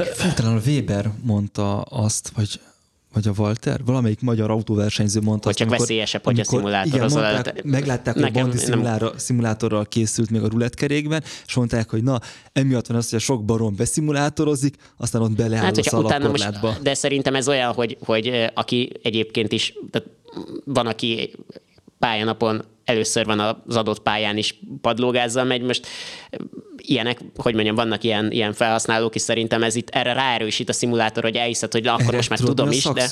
Tessék? A politikailag korrekt kifejezés erre? Felülről keresi a határokat. így igaz, így igaz. Tehát hogy szerintem ez arra ráerősít, hogyha valaki egyébként is ilyen, hogy, hogy nagyon felülről keresi, ott nagyon rá tud erősíteni a szimulátor, hogy jó, hát már ismerem is. Én mondjuk mindig az elején nagyon óvatos vagyok, itt ebben a, itt, itt segített a, azt a részt átugorni, hogy úristen, mi ez az egész, és, és akkor így volt egy kiindulási alap, megint nyilván, hogyha időre kellett volna menni, arra nem lett volna jó, de, de arra, hogy így, vagy ahhoz, hogy így ne félelmetes legyen az egész élmény. Ne, úgy, sokszor úgy nem volt. tudod, hogy éppen jobb vagy bal kanyar jön ott a hegy csúcson, amire igen, fölmész. Igen. Tehát a, er, erre jó a szimulátor, én is nagyon biztos, biztos emlékszem még, emlékszem, ott, ott, ott voltam a szerkesztőségből, igen, akkor még akkor nem. Már ott dolgoztam. amikor ott búgattuk a szimulátort hát, na, heteken idé, keresztül. Hogyha figyeltél volna a tudásra, akkor ezt mondtam 5 perccel ezelőtt. Tudod, az én koromban, már a, ami el, elmúlt 5 percben történt, arra nem mindig emlékszem. De ami 20 De éve ami 20 volt, éve, az kristálytisztán. Ugye, ugye? szóval igen, a szimulátorozás az szerintem is jó dolog, hogy az ember tényleg tudja, hogy jobbra vagy balra. Tisztelni kell a pályát, de szerintem, hogyha ott vagy, akkor, akkor ez jön, mert, mert tényleg a, lát, látni fogja az ember, akinek van esze, hogy, hogy itt bár, bármi megtörténhet. Nagyon sok uh, nagyon nagy a forgalom, és iszonyatos széles spektrumon. Tehát ott van a Volkswagen transporteres, aki éppen a futárjáratból hazafelé fölmegy még egy körre a nordschleife meg ott van a 911 GT3-as, aki 240-nel húz el melletted az egyenesbe. Tehát Na, arra nagyon oda kell figyelni, időre menni igazából nem nagyon érdemes, de egyébként szerintem kezdésnek egy bérelt autó az tök jó tud lenni, mert egyrészt kapsz a segged alá egy felkészített, megbízható műszaki állapotú autót, és hogyha a sajátot kotlik meg, azt mondjuk haza kéne trélerezni. Tehát ilyen szempontból sokkal felszabadult a élmény. A másik szempontból meg egy kicsit olyan feszengős, hogy azért, hogyha másnak az autóját, ott, ott az nagyon sokba tud kerülni. Ráadásul igen, ez a, ez a biztosítás ott azért az egy, az egy érdekes dolog, hogy sok cégnél van papíron kaszkó, vagy valamilyen biztosítás arra, hogyha te összetöröd az autót, de valójában ezt nem szeretik érvényesíteni, mert nem szeretnék, hogy a, nem tudom, éves díjuk az egekbe emelkedjen. Ezért ugye sokszor van, hogy, hogy ezt azért úgy behajtják rajtad. Ez, ez le van írva. Tehát, hogy igen, tehát, hogy sokszor alapvetően is onnan indul, indul, na bocsánat, onnan indul a dolog, hogy nincs is biztosítás, most az, hogy nekik egyébként van-e, vagy csak nem érvényesítik, az valójában mindegy, de hogy, hogy ott a kár az, az az a kár, amit kifizetsz. Ha elkottázod, az biztos, hogy nagyon drága lesz, tehát a, a Twingo-nál 10 ezer euró a, Na, az, az összeg, még egyébként amit... annyira nem is vészes ahhoz van, képest, amiket hallottam. Így van, hogyha befizeted a biztosítást, akkor ez 5000 euróra Aha. csökken, amit uh-huh. ki kell fizetned, hogyha összetöröd az autót, maximum, de ugye hozzájön még a szalagkorlát, ezt is mindenki tudja már, aki olvasott a témába, Persze. a szalagkorlát, a pályatakarítás, stb. Tehát az, hogy ott összerondítottad a pályát, azt is még behajtják rajta, tehát ha elkottázod, az nagyon sokba kerül. Hát én, én mindig nagyon óvatosan mentem, ezért se sikerült 10 perc alá bemenni még mindig, de ez, ez még várat magára. Senki nem időre megy, de a marához képest Na, hol igen, mi, mi, mi következő hónapban megyünk egyébként ismét, most a, a Twingo-val, és szintén ez a cél, hogy most, most, most ezzel sikerüljön. A szakszóval egyébként nem volt olyan őrültem messze, ilyen 20 valamennyi, 10 perc Igen. 20 valamennyi volt, tehát hogy jó, soknak hangzik, de egyébként az annyira a Nordschleife nem vészes egyébként a 20 másodperc, tehát hogy az, hogyha ha összeadod a, a hogy, Bocs, hogy a egyébként... Nordschleife egy 10 perces körön a 26 másodperc nem sokat számít, hogyha ugyanazon a pályán 6 perces körről van szó, akkor már egy másik dimenzió. Nyilván igen, de 10 percnél nem, tehát azért 10 perc alatt, hogy a, tényleg a, az 1.5 dízel AX tud, akkor, akkor a Twingo, meg, meg ezek az autók kényelmesen, sőt, hát néztem, hogy a Twingo RS ment ott ilyen fra, francia srác gyári autóval 8 is e, felett, vagy 8 perc, 40 másodpercet, tehát hogy akkor a 10 alatt az nem kérdés, csak, csak ez, ebből látszik, hogy mennyire brutális különbség van abban, hogy te ott tényleg mész rendesen, vagy csak körözgetsz. Nem, tényleg, hogyha egy kicsit belekerülsz a forgalomba, mész két kört, ugyanolyan igen. jó sikerült köröd van, az simán lehet 10-20 másodperc igen, közte, igen, bőven, bőven. mert egyszer belekerültél a forgalomba. Egyszer egy kis sárga egyszer, Igen, igen, tehát valami mindig van minden körön, olyan nincsen, hogy tiszta kört menjél, tehát 10-20 másodperc szerintem is benne van így az én szintemen. Igen, igen, igen. Az biztos. Hát most például egyébként a második körben leesett az eső a, a Twingo-val, tehát onnantól kezdve már nem, nem időre mentem, de hát mindegy, hát att, akkor is jó, akkor is jó lehet menni. Vagy ha visszajöttél a pályáról, akkor annak majd egy külön adást ezt kell szentelnünk, úgy érzem. Jó. És forduljunk rá a következő topikra, ami Bandi továbbra is a te bizarr hobbiaidról szól. Kérlek, világítsd meg nekem azt a sötét obszessziót, hogy miért gyűjt valaki motorblokkokat úgy, hogy nincs hozzá autója? Hát ez, a, ez egy egyszerű FOMO. hát most mit lehet erre mondani? Hát én amikor legutoljára beszélgettem veled erről, akkor volt a műhelyedben, garázsodban egy öthengeres HGT blokk Fiatból, amit ugyan Mareában megszerettél, és Stockholm szindróma alakult ki valószínűleg, meg talán egy Rover V8-asod. Rover V8 is van, igen. De mi van? Van még egy M20-as BMW blokk. Az miben volt? Ez E30 325i. Jó, az nekem, az nekem pont jó lenne az E28-omban, most egy olyat szeretnék majd, hogyha esetleg, hogyha esetleg. Akkor ezt a műsor után. igen, igen, igen. De egy Rover V8-at, azt... Nem érted? Nem. Nem? Um, hát igen. Az a helyzet, hogy már, már egy pár éve azért olyan időket élünk, hogy látjuk, hogy ahogy mondtam, a hacsinál és az alkatrészárak iszonyatosan mennek fel. A 0-2-es árakat is tényleg uh, alkatrészárakat, azt tényleg heroin, heroinban mérik. Jó, meg akkor minden... miért nem ajtókárpitokat, meg patenteket gyűjtesz, um, pont blokkot? Mert az az érzés lett rajtam újra, és ez tényleg FOMO, hogy ha most nem veszek magamnak ilyen motort, akkor már az életben nem fogok tudni venni. És lehet, hogy majd egyszer, hogyha megérem a nyugdíjas kort, akkor lesz időm, és ott, ott fogok állni a, műhelyben, körülnézek, mint Travolta, és azt látom, hogy itt három hengeresek vannak, meg mindenféle elektromos vacak, hol van a V8, amivel én mindig is egész életemben foglalkozni akartam. És akkor már nem tudom megvenni. Most pedig még ezeket a motorokat még viszonylag olcsón meg tudtam vásárolni, és nekem, hát igen, ez, ez nem tudom, hogy bizarr vagy sem, de nekem megnyugtató érzés, hogy ott van a garázsomban egy V8, és hogyha majd egyszer lesz időm, akkor azt meg tudom csinálni, és majd belógatom valamibe. És itt a valamibe, az konkrét terv, hogy mit mibe, vagy egyelőre ezek csak ilyen kezdemények a fejedben? Vannak konkrét tervek, de ezek változhatnak bármikor. Tehát, de egy, egyébként, bocsánat, bocsánat, hogy belevágok, de hogy ugye volt erről szó, hogy autó befektetésnek, és hogy ez jó, nem jó. Én azt gondolom, hogy nagyon kevés esetben jó, de ezek az alkatrészek egyébként most nyilván te nem olyan szinten befektetésnek gondolod, de úgy egyébként egy sokkal stabilabb dolog, hogy ezeket nem kell üzemeltetni. Ezeknek tényleg önmagában csak megy fel az értéke, hogyha normális állapotban van.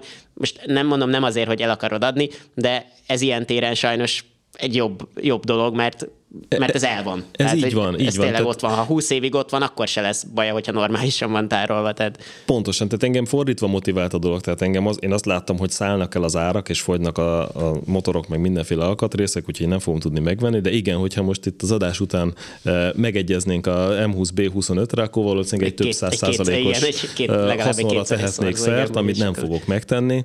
Nekem megvan a január 1 kis rituálém, lemegyek a garázsba egy olajos kannával, meg egy gyertyakulcsal, és átforgatom az összes motort. De ezt akartam mondani, hogy ezek mellé kéne egy pad, egy járató, egy ilyen járatópad, hogy egyenként fel lehessen őket szúrni, és akkor ott a garázsban, garázsban pöfögnek. Annyi, annyira túlzásban nem esek, de igen, időnként át vannak forgatva, az is egy jó érzés az embernek akkor uh, ott van, és hát hogyha e- egyszer majd tényleg lenne időm, akkor Nézd, a, az M20-as úgy hallottam belefér a 02-es kaszniba. az, egy, az, egy jó, az egy jó alternatíva.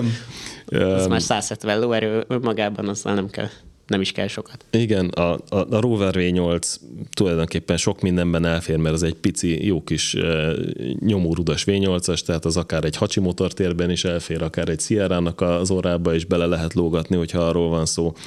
Az öthengeres egy kicsit komplikáltabb azt hossz motorként beépíteni, de végül is azt is láttuk már ladában. Pont ezt akartam kérdezni, hogy te arra egy váltót is vettél. Egy ladaváltót, így van. És azt már rá is építetted? Igen, felcsavaroztam De ezek el. könnyen összeházasítható dolgok? Ez meglepett engem is, de ahogy nézegettem a Fiat blokknak a váltóharang felfogatását, elkezdtem nézegetni a korabeli autókét, hogy hogy vannak a csavar elrendezések, és akkor egy idő után gyanussá vált, hogy ez ugyanolyan, mint a Fiat 124, ami ugye Lada, ként ismer, vagy zsiguliként ismerős nálunk, és akkor hát hogy, hogy nem 6000 forintért vásároltam egy ladaváltót, és felcsavaroztam a, a, a blokkra. Tehát egy kicsit faragni kellett, de még a lentkerék is befér a váltóharangba. Tehát a csavarok ugyanott vannak most ez több kérdést vet föl, mint amennyit megválaszol, ment az ügyben, hogy esténként ülsz otthon a karosszékedben, simogatsz egy perzsamacskát, és közben gondolkozol, hogy... Hm, Az hát... te vagy, ez nem én. és gondolkozol, hogy hm, hát ez egy Fiat blokkra milyen tájidegen váltót lehetne rakni. De a régi olasz márkák között is van ekkor átjárás, vagy ez egy kicsit véletlen is, hogy pont egy olyan motort sikerült kinézned, ami megfeleltethető egy korábbi generációs váltóval. Hát kérdezd meg Luigi-t, aki ezt a motort tervezte, nem tudom. Tehát igazából... Akkor ebbe ennyire nem ástad bele magad, hogy... Ne, hát az gyanús egyébként, hogy a korabeli Fiat, hogy a Fiatnak is volt egy ilyen um, váltóharang szabványa, és akkor azt használta több motornál is, de nem mélyedtem el ebben a témában. Tehát én csak meglepet, me, meglepve tapasztaltam, hogy a ladaváltó tényleg jó rá. Ha nem lett volna jó rá, akkor is van erre megoldás nyilván. Van még egy járműved, amivel még nem coming out a igazából két autód van, amivel, vagy két jármű, nem tudom, hogy a, a, a legutolsó az micsoda, de van egy, amiről én tudom, hogy micsoda, de még nem coming out vele, de előtte uh, ejtsünk arról pár szót, te ezt úgy fogalmaztad meg, hogy luxus szégyen, hogy az embernek miért kell szorongania azért, mert királyi dolgokat halmoz föl otthon amit én nem értek, mert én szeretek kérkedni a király dolgaimmal, de, de más emberek meg ezt nem tudom, valahogyan nehezebben teszik meg. Te ezt hogy éled meg, hogy van nagyon sok járműved, amikről most már tudjuk, hogy a grafikon szerint így szalad fel az értékük? És én ezt soha nem fogom re- realizálni remélhetőleg, mert, mert én csak vágyom rájuk, tehát igazából nem, nem, nem az eladás motivál, inkább, inkább megnehezíti a dolgomat. Tehát az összes autóm, ami van, az, az alkatrészeket nehéz beszerezni. Hát nézd, a, a luxus szégyen az olyan, hogy én mindig feszengek, amikor, amikor tényleg itt, most már itt említed a harmadik, negyedik járművemet, hogy furcsán néznek rám, meg hogy itt ilyen motorok vannak nálam otthon, hogy azért mégis miből, meg hogyan, ezt mindig mindenki elkezd turkálni a mások zsebében. Nem tudom, hogy ez magyar vagy kelet-európai sajátosság, de én örülök neki, hogy neked nincsen ilyen feszengésed, amit én luxus szégyennek hasonlítok meg, hogy olyan tárgyakat birtokolok, amikre mások vágynak, és akkor én ezeket itt szépen sorolgatom. Hát holott, holott azért na, nem, nem, nem érzem úgy, hogy nem tudom, hogy, hogy, hogy olyan baromira gazdag lennék, csak nekem, nekem ez a fétisem, és erre költöm a pénzemet. De... Meg ahogy mondtad, a 02-est azt 96-ban vetted. A 02-est szóval... azt 96-ban vettem, 90 ezer forintért, igen. Ne, azt ne, ne feszegessük, hogy mennyibe került nekem azóta, van Excel tábla róla. Nekem pont te mondtad egyszer, szabad, hogy miket szabad és miket nem szabad egy hobbi autónál számolni a költségekhez, és amikor mondtam neked, hogy a garázs, mondtad, hogy át azt nem szabad. Hát azt mindenképpen ki kell vonni. Nem, csak a szigorú alkatrészárakat. Igen, igen, de hát úgyis azért, azért uh, itt uh, hét számjegyű összegekről van szó, amit az ember rákölt, így akár évek során. Um, a, az Alfa GTV 6 volt az, amit, amit nehezen vallok be, mert, mert az, az most már, azt én is már szemmel látható összegér vettem, és arra sokan úgy gondolnak, hogy fú, úristen, milyen, milyen luxus autó, meg mekkora pénzt adtam ki azért, tényleg az magasan a legdrágább autó, amit valaha vettem, de talán az összes többinek a vételárának is többszöröse. Itt mi a vásárlás sztoria? ugyanaz a FOMO, mint a motoroknál. Tehát ugyanaz, hogy, hogy láttam, én, én a GTV 6-ot az 16 éves korom óta nézem, tehát a, amikor a, a 02-est az négy éves korom óta, hogyha jól emlékszem, de amikor tényleg ilyen elérhető távolságba kerültek ezek, én 12 éves korom óta dolgozgattam otthon, hogy összegyűjtsem a pénzt, majd hogy 16 évesen meg tudjam venni az autómat, amiben aztán 17 évesen beleülök. De amikor ugye a vásárlás előtt álltam, és nézegettem a 02-eseket, akkor még két típus volt a radaron, az egyik a GTV, az Alfa GTV, a másik pedig az Opel mondta A. A 02-es vásárlás, akkor te még Németországban voltál gyerek, vagy már Magyarországon voltál gyerek?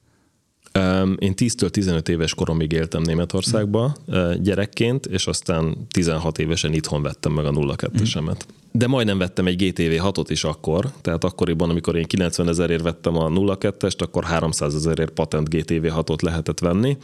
De az azért óriási különbség volt akkor, nem? Igen, volt 300 ezer forintom, és annyiba került a 02-es, utána amennyi, annyiból raktam össze. Tehát megvehettem volna a GTV 6-ot, de akkor az volt a, egyrészt a 02-es az régebbi szerelem volt, másrészt pedig akkor még volt egy ilyen kis racionális elvem, hogy hát 16 évesen egy 150 lóerős autóval kezdeni, inkább egy jó kis 1602-es, aztán majd abba is 1.6-os, 1.8-as, 2 literes motor, hogy szépen lépkedek fölfelé, ez volt így az elgondolásom.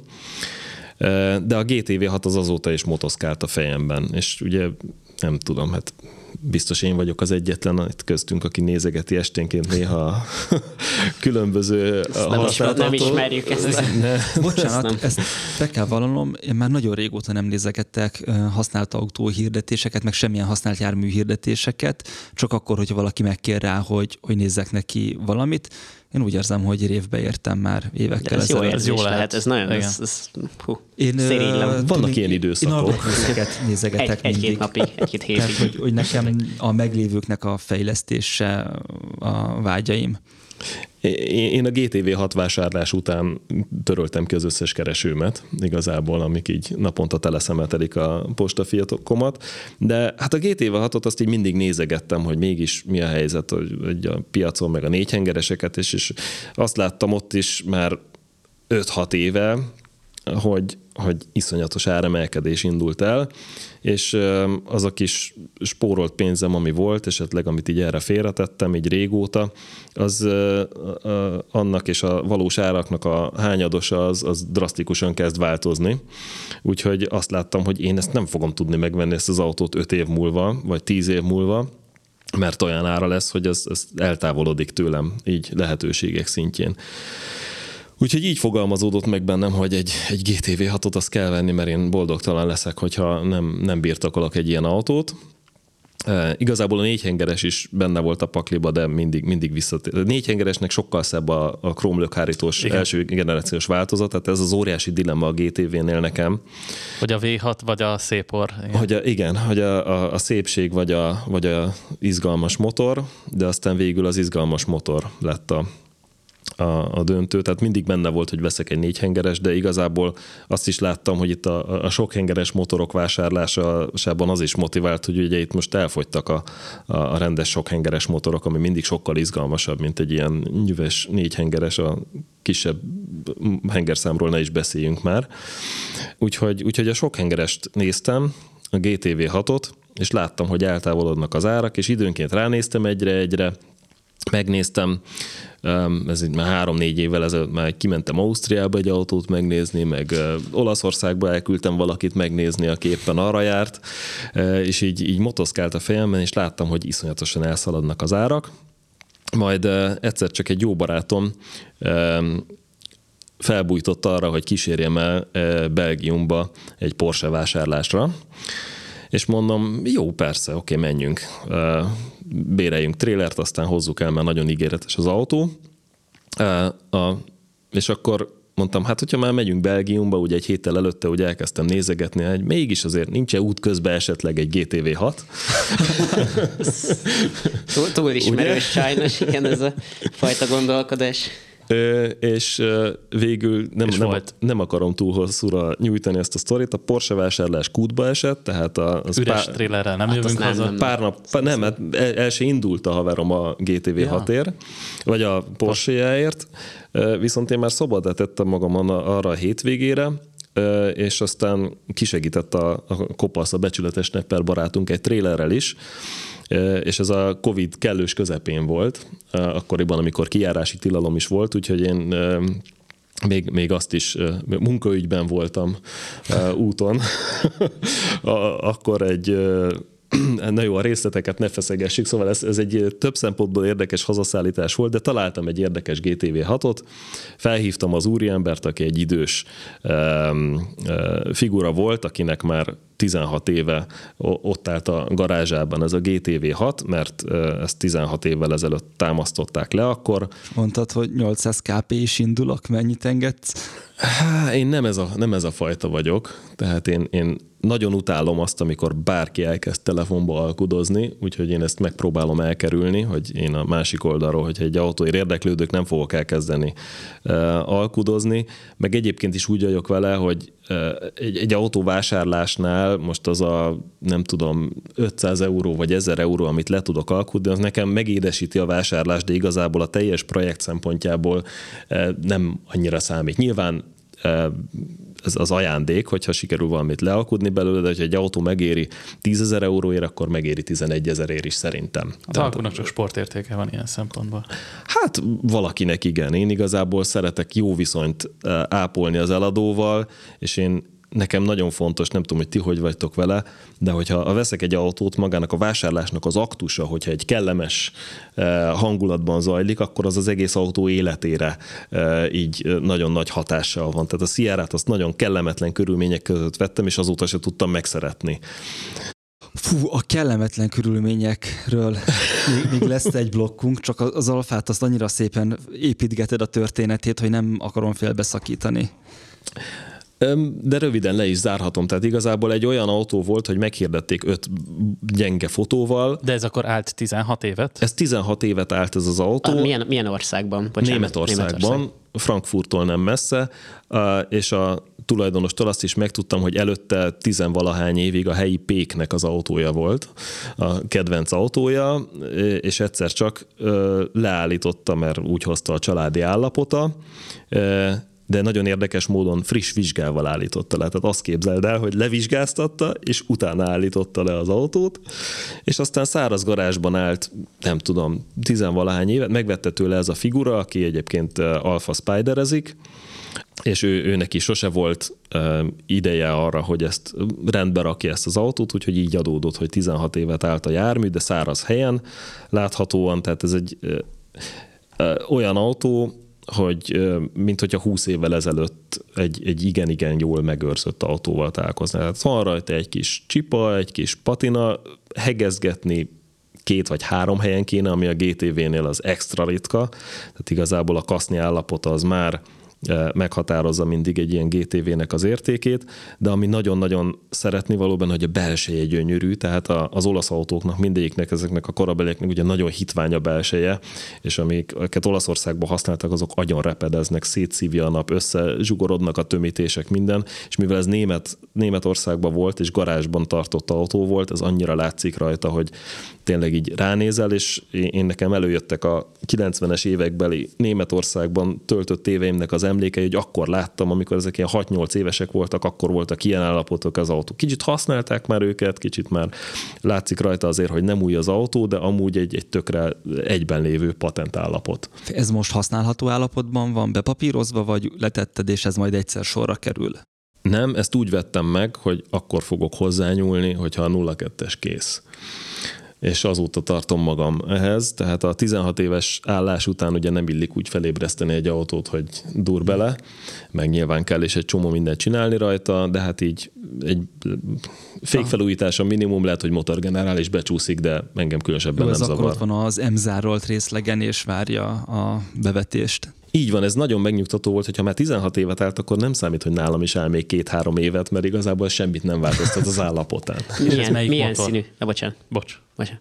Piros, ugye ebből háromféle szín volt, nem tudom, hogy mennyire ismeritek. Igen. Ebből gyakorlatilag a, a piros volt, az antracit meg az ezüst, és ez szerencsére egy piros, mert nekem, nekem ez sokkal jobban tetszik, mint, mint a másik kettő gyári szín. És akkor ez 2 2 V6, igen.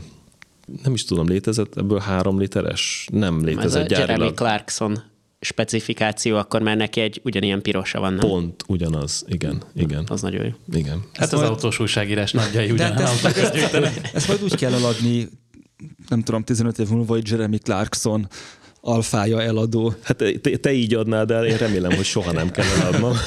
Tehát az olyan minden régi merci, az Hitlernek a mercie, minden Kádáré. Kádár, Kádár- merci, Kádár meg merci, minden. az Tehát nagyon- itt is ezt majd ki lehet játszani. Viszont, hogyha már szóba kerültek a rossz hangulatú vásárlások, meg hát eleve, a- amit nem tároltál le, te vettél egyszer egy Fiesta XR2-t, amitől aztán viszonylag hamar meg is ö, szabadultál, és amikor ez a három betű, az X, az R, meg a kettő egymás után van, akkor te elkezdesz nagyon bánatosan sóhajtozni. Igen, néha, néha könnyekig is meghatódok, annyira jó volt az, az Onnan autó. menekülni kellett a vásárlásnál, ha jól tudom. Hát ez azért túlzás. Tehát az, az, az oké, okay, hogy úgy álltunk be, hogy orral előre jól tudjunk elindulni, hogyha kell. Tehát akkor seddi alakoktól vetted. Hát egy eléggé, eléggé zűrös helyen volt az autó. Amúgy, amúgy maga, ma, maga a jármű az nagyon patent volt, és nem tudom, hogy ezt valaha meséltem-e, de egy héttel a vásárlás után eh, én kaptam egy levelet, nem e-mailt, hanem levelet eh, borítékban, amiben elküldtek még egy-két papírt, ami az autóhoz eh, tartozott, mert az is, eh, az az XR2 Fiesta is egy idős, eh, talán hölgy tulajdonosé volt, és tényleg, mert a eh, hölgy miután eljutott hozzá az adásvételi szerződés, amit mi más, egy, egy közvetítőnél kötöttünk meg, Ez, ez nagyon elegáns megfogalmazás. eh, Időben és térben nem tudtatok egy, egy, megalkudni, úgyhogy ez a közvetítő vállalta ezeket a feladatokat. Így, így van, tehát én nem tudom, hogy a közvetítő milyen úton jutott hozzá ehhez az autóhoz, de egyébként az ő becsületességét bizonyítja, hogy az adásvételi szerződés viszont eljutott a tulajdonoshoz, és az azon kitöltött címemre elküldte az eredeti tulajdonos még azt az egy-két papírt, ami az autóhoz tartozott. Tehát az is egy érdekes sztori volt. Hát három napig élveztem azt az autót, az csodálatos három nap volt, utána kezdte elforralni a vizet, és végül is ez lett a végzete hogy miután háromszor lekaptam a hengerfélt, a harmadik alkalomnál kiderült, vagy akkor már felfedeztem, hogy a blokk is repett, és akkor olyan helyzetben volt a flotta, hogy ugye a 02-es szétszedve, volt talán az 504-es Peugeot, ami szintén nem egy e, problémamentes napi használati jármű volt, és nem akartam még egy harmadik hátizsákot a hátamra, egy repet blokkos XR2-t, és ezért, amit azóta is nagyon bánok, eladtam. Tehát akkor fiatal voltál még, és nem voltál olyan megfontolt hörcsög, mint most. Hát igen, tehát az az igazság, hogy az, az, az nagyon-nagyon sajnálom azt az autót, mert egyébként a mai napig nincsen nagy értéke, és érdekes, mert egy szlovák figurának adtam el, aki aztán Magyarországra vissza e, ismét eladta még mindig repet blokkal, és azzal a tulajdonossal is beszélgettem telefonon egy kicsit, mert megtalált. Én úgy tudom, vagyis van egy olyan sejtésem, hogy az restaurálva lett az az autó, tehát sajnos nem maradt meg a patinája, hanem hanem felhozták patent állapotra, de még úgy is egyébként egy, egy nagyon alul értékelt autó, tehát annak még mindig nincsen értéke. De az, az tipikusan egy olyan autó, hogy nincs nagy értéke, viszont egyszerűen nem tudsz belőle körülbelül másikat venni, Nincsen. mert, mert nincs. Tehát Magyarországon igen. mikor van ilyenből eladó? Öt évente egyszer, nem? Igen, Tehát- igen. És Európában se sokkal. Európában Tehát, sincs, de, de Tehát nincsen, igen, nem az, hogy most azóta ötször annyit érne, csak egyszerűen nem, tényleg nem tudod megvenni, Igen. hogyha szeretnél ilyet is. Ja. hát azt nagyon bánom. Az az egyetlen autó, amit nagyon bánok, hogy eladtam. Utolsó témánkhoz értünk, így picit megszaladt adáshosszal. Mondtam neked, hogy ez két óra lesz legalább. A, vettél még egy autót, amit te úgy ö, jellemeztél, hogy pávatollas be. És én azt mondtam, hogy akkor ezt barkópázzuk ki, hogy mi lehet az, amit Bandi a farpofái közé csapott madártolként Kiváló ötlet. apostrofál. Ez egy használat Ti tárgy, ez az autó. Jó, már kezdődik? Igen. Mert hogy te használod? E, Még nem használom, még nincsen használható állapotban. Bár ezt nem kellett volna mondani, ugye a Barkubánál. Jó, oké. Mi, mikori körülbelül? Ne, ne, nem, igen vagy nem. Igen vagy nem? Igen. 80-as évek? Nem. 90-es 90-es. 90-es Nem. évek? 2000-es évek elején? Nem. 70-es évek? Nem. 2010-es évek. Igen. Hoppá. Ez egy benzines autó? Nem. Ez egy elektromos autó? Igen. Ez egy nyomorúságos, kisméretű autó? E, Részben. Ezt az autót több emblémával is árulták? Nem. Nem. Nem. nem Nekem is ez volt az nem, első, nem, és nem, nagyon nem, megijedtem, nagyon megijedtem, de nem. Tehát nem, nem egy, nem egy IMF C0 Nem Nem. nyomja autó, én úgy hívom. Ez egy uh, japán autógyár terméke? Nem. Ez egy európai autógyár terméke? Igen. Európai autógyár terméke, de amerikai modell, vagy egy klasszikus európai modell? Félrevezető lenne, hogyha ezt megválaszolnám. Német autógyár Nem. emblémáját viseli? Nem. egy olasz. Olasz, igen. Ez egy 500-as, egy elektromos 500-as, Igen. És azon belül a kaliforniai piacos? Sajnos Nem. nem. hanem A az a, bu- az a buta, de az a nagyon olcsó, de buta. Sajnos nem. Nem. Mi az a kaliforniaiság, amire itt... egy gyári, ez egy gyári belső égésű átalakított. Mert láttam ilyet is már. Jó, kitaláltátok végül is, tehát akkor Mert most... ebből sokféle volt, bocsánat, hogy itt... Igen. Tehát ebből voltak ilyen Nagyon német, német piacon Igen. ilyen... De nem Igen. vágok akkor bele, mondd csak. Nem, hát az, az, azért nem akartam, mert igen, igen, te már kitaláltad, az amerikai változat volt ebből az igazán jó, amit Amerikának gyártottak, és azóta sokat behoztak Magyarországra, de hát annak is olyan ára van már, hogy Ez a elképesztő. 500 az amerikai, és az az, az amerikai, igen. És az miért Így jobb, van. mint amit te vettél? Hát az egy rendesen megépített Fiat tervezésű elektromos autó. Bár sajnos a tölthetősége annak se túl jó, tehát az se lehet villámtölteni, te DC tölteni nem lehet, de, de mindegy, tehát az egy használható Van- autó. igen, tehát ez van- egy normális elektromos autó. Igen. Hát meg, meg úgy tisztességesen meg van építve igen, minden igen, igen. Része. 2010 környékén több gyártó is egyébként, vagy több ilyen kis cég, sufni cég ráállt, hogy átalakítja ezeket elektromosra, és az enyém a, egy, egy ezek közül. Nem a karabag egyébként, ami, Igen, az a ami legismertebb, igen. A Az Az legismertebb. micsoda, azt honnan lehet felismerni? Uh, onnan, hogy ö, 10 kWh aksi van benne körülbelül, az ami. Az nem sok. ami így van, ami 100 kilométeres elég általában. Az szokott lenni általában a, a legolcsóbb ezek közül, az Igen. 500-asok közül. Az a, az a legolcsóbb, de én még ennél is lejjebb lövök igazából, mert szokás szerint én mindig a hulladékba turkálok, és egyszer csak kihúzok egy, egy halgerincet, és akkor annak megörülök, hogy ez, ebb- ebből még nagyon jó harcsa lesz. Úgyhogy Mi, milyen, milyennek a neve, márkája? ez egy mikrovett átépítés. Ah, tényleg hallottam ezt is már. A, igen, valakinek ez ismerősen cseng. A Mikrovet egyébként egy nagyon vicces olasz cég volt, akik így a 80-as években nagyon korán elkezdtek elektromosra, meg hibridre átépíteni különböző járműveket, és 2010-ben aztán a, a leghíresebb az a Fiorinójuk volt, azt hiszem, Igen, amit csináltak igen, elektromosra, és volt ö, 500-asból is. És ők ezt hát bizonyos szempontból komolyan gondolták, bizonyos szempontból viszont rettenetesen gagyi. Tehát igazából nem mentem vele, mert ez is egy, egy roncsként vettem nyilván, tehát egy akku nélküli. Ezt akartam Ez én is az akkor akkumulátor. Így van. De az egy- lehet, hogy a jobb eset. Hát bízunk milyen, milyen benne. aksival szerelték ezt gyárilag? Ez lítium is Na, volt. már csoda. Tehát az szerencsére lítium is volt, és csak a cellákat szedték ki belőle. Németországba vettem egyébként, elkezdett nekik mindenféle hülyeségeket produkálni az autó, nem tudták megjavítani igazából, eh, és aztán kiszedték belőle eh, napelemtárolónak a, a cellákat. Hogyha veszel pontheggesztőt, hogy összeragd 18650-es cellákból a tömböt, akkor légy szíves, szólj nekem. Le- lenne ponthengeszteni való Szeretnél? projektem. Szeretnél? Igen. Igen. Van, van ismerősöm, akinek van ponthegesztő, én, én, én most nem a 18650-esekre eh, célzok, de, de igen, kell építeni bele egy aksit, ez a probléma, és senkinek nem ajánlom, hogy belevágjon egy ilyen autóba egyébként. Tehát De ez, engem ez nagyon érdekel, ez, ez, ez nem, nem, tényleg nagyon jó. Ez nem tudom, Igen. spoiler vagy nem, de Andris korábban tervezett egy hasonlót egy régi szakszónak a Igen, egy elektro, hát szakszó, vagy 106-os, vagy leginkább AX, ugye ezekből volt gyári. Az az okosabb megoldás, én is azt szerettem volna.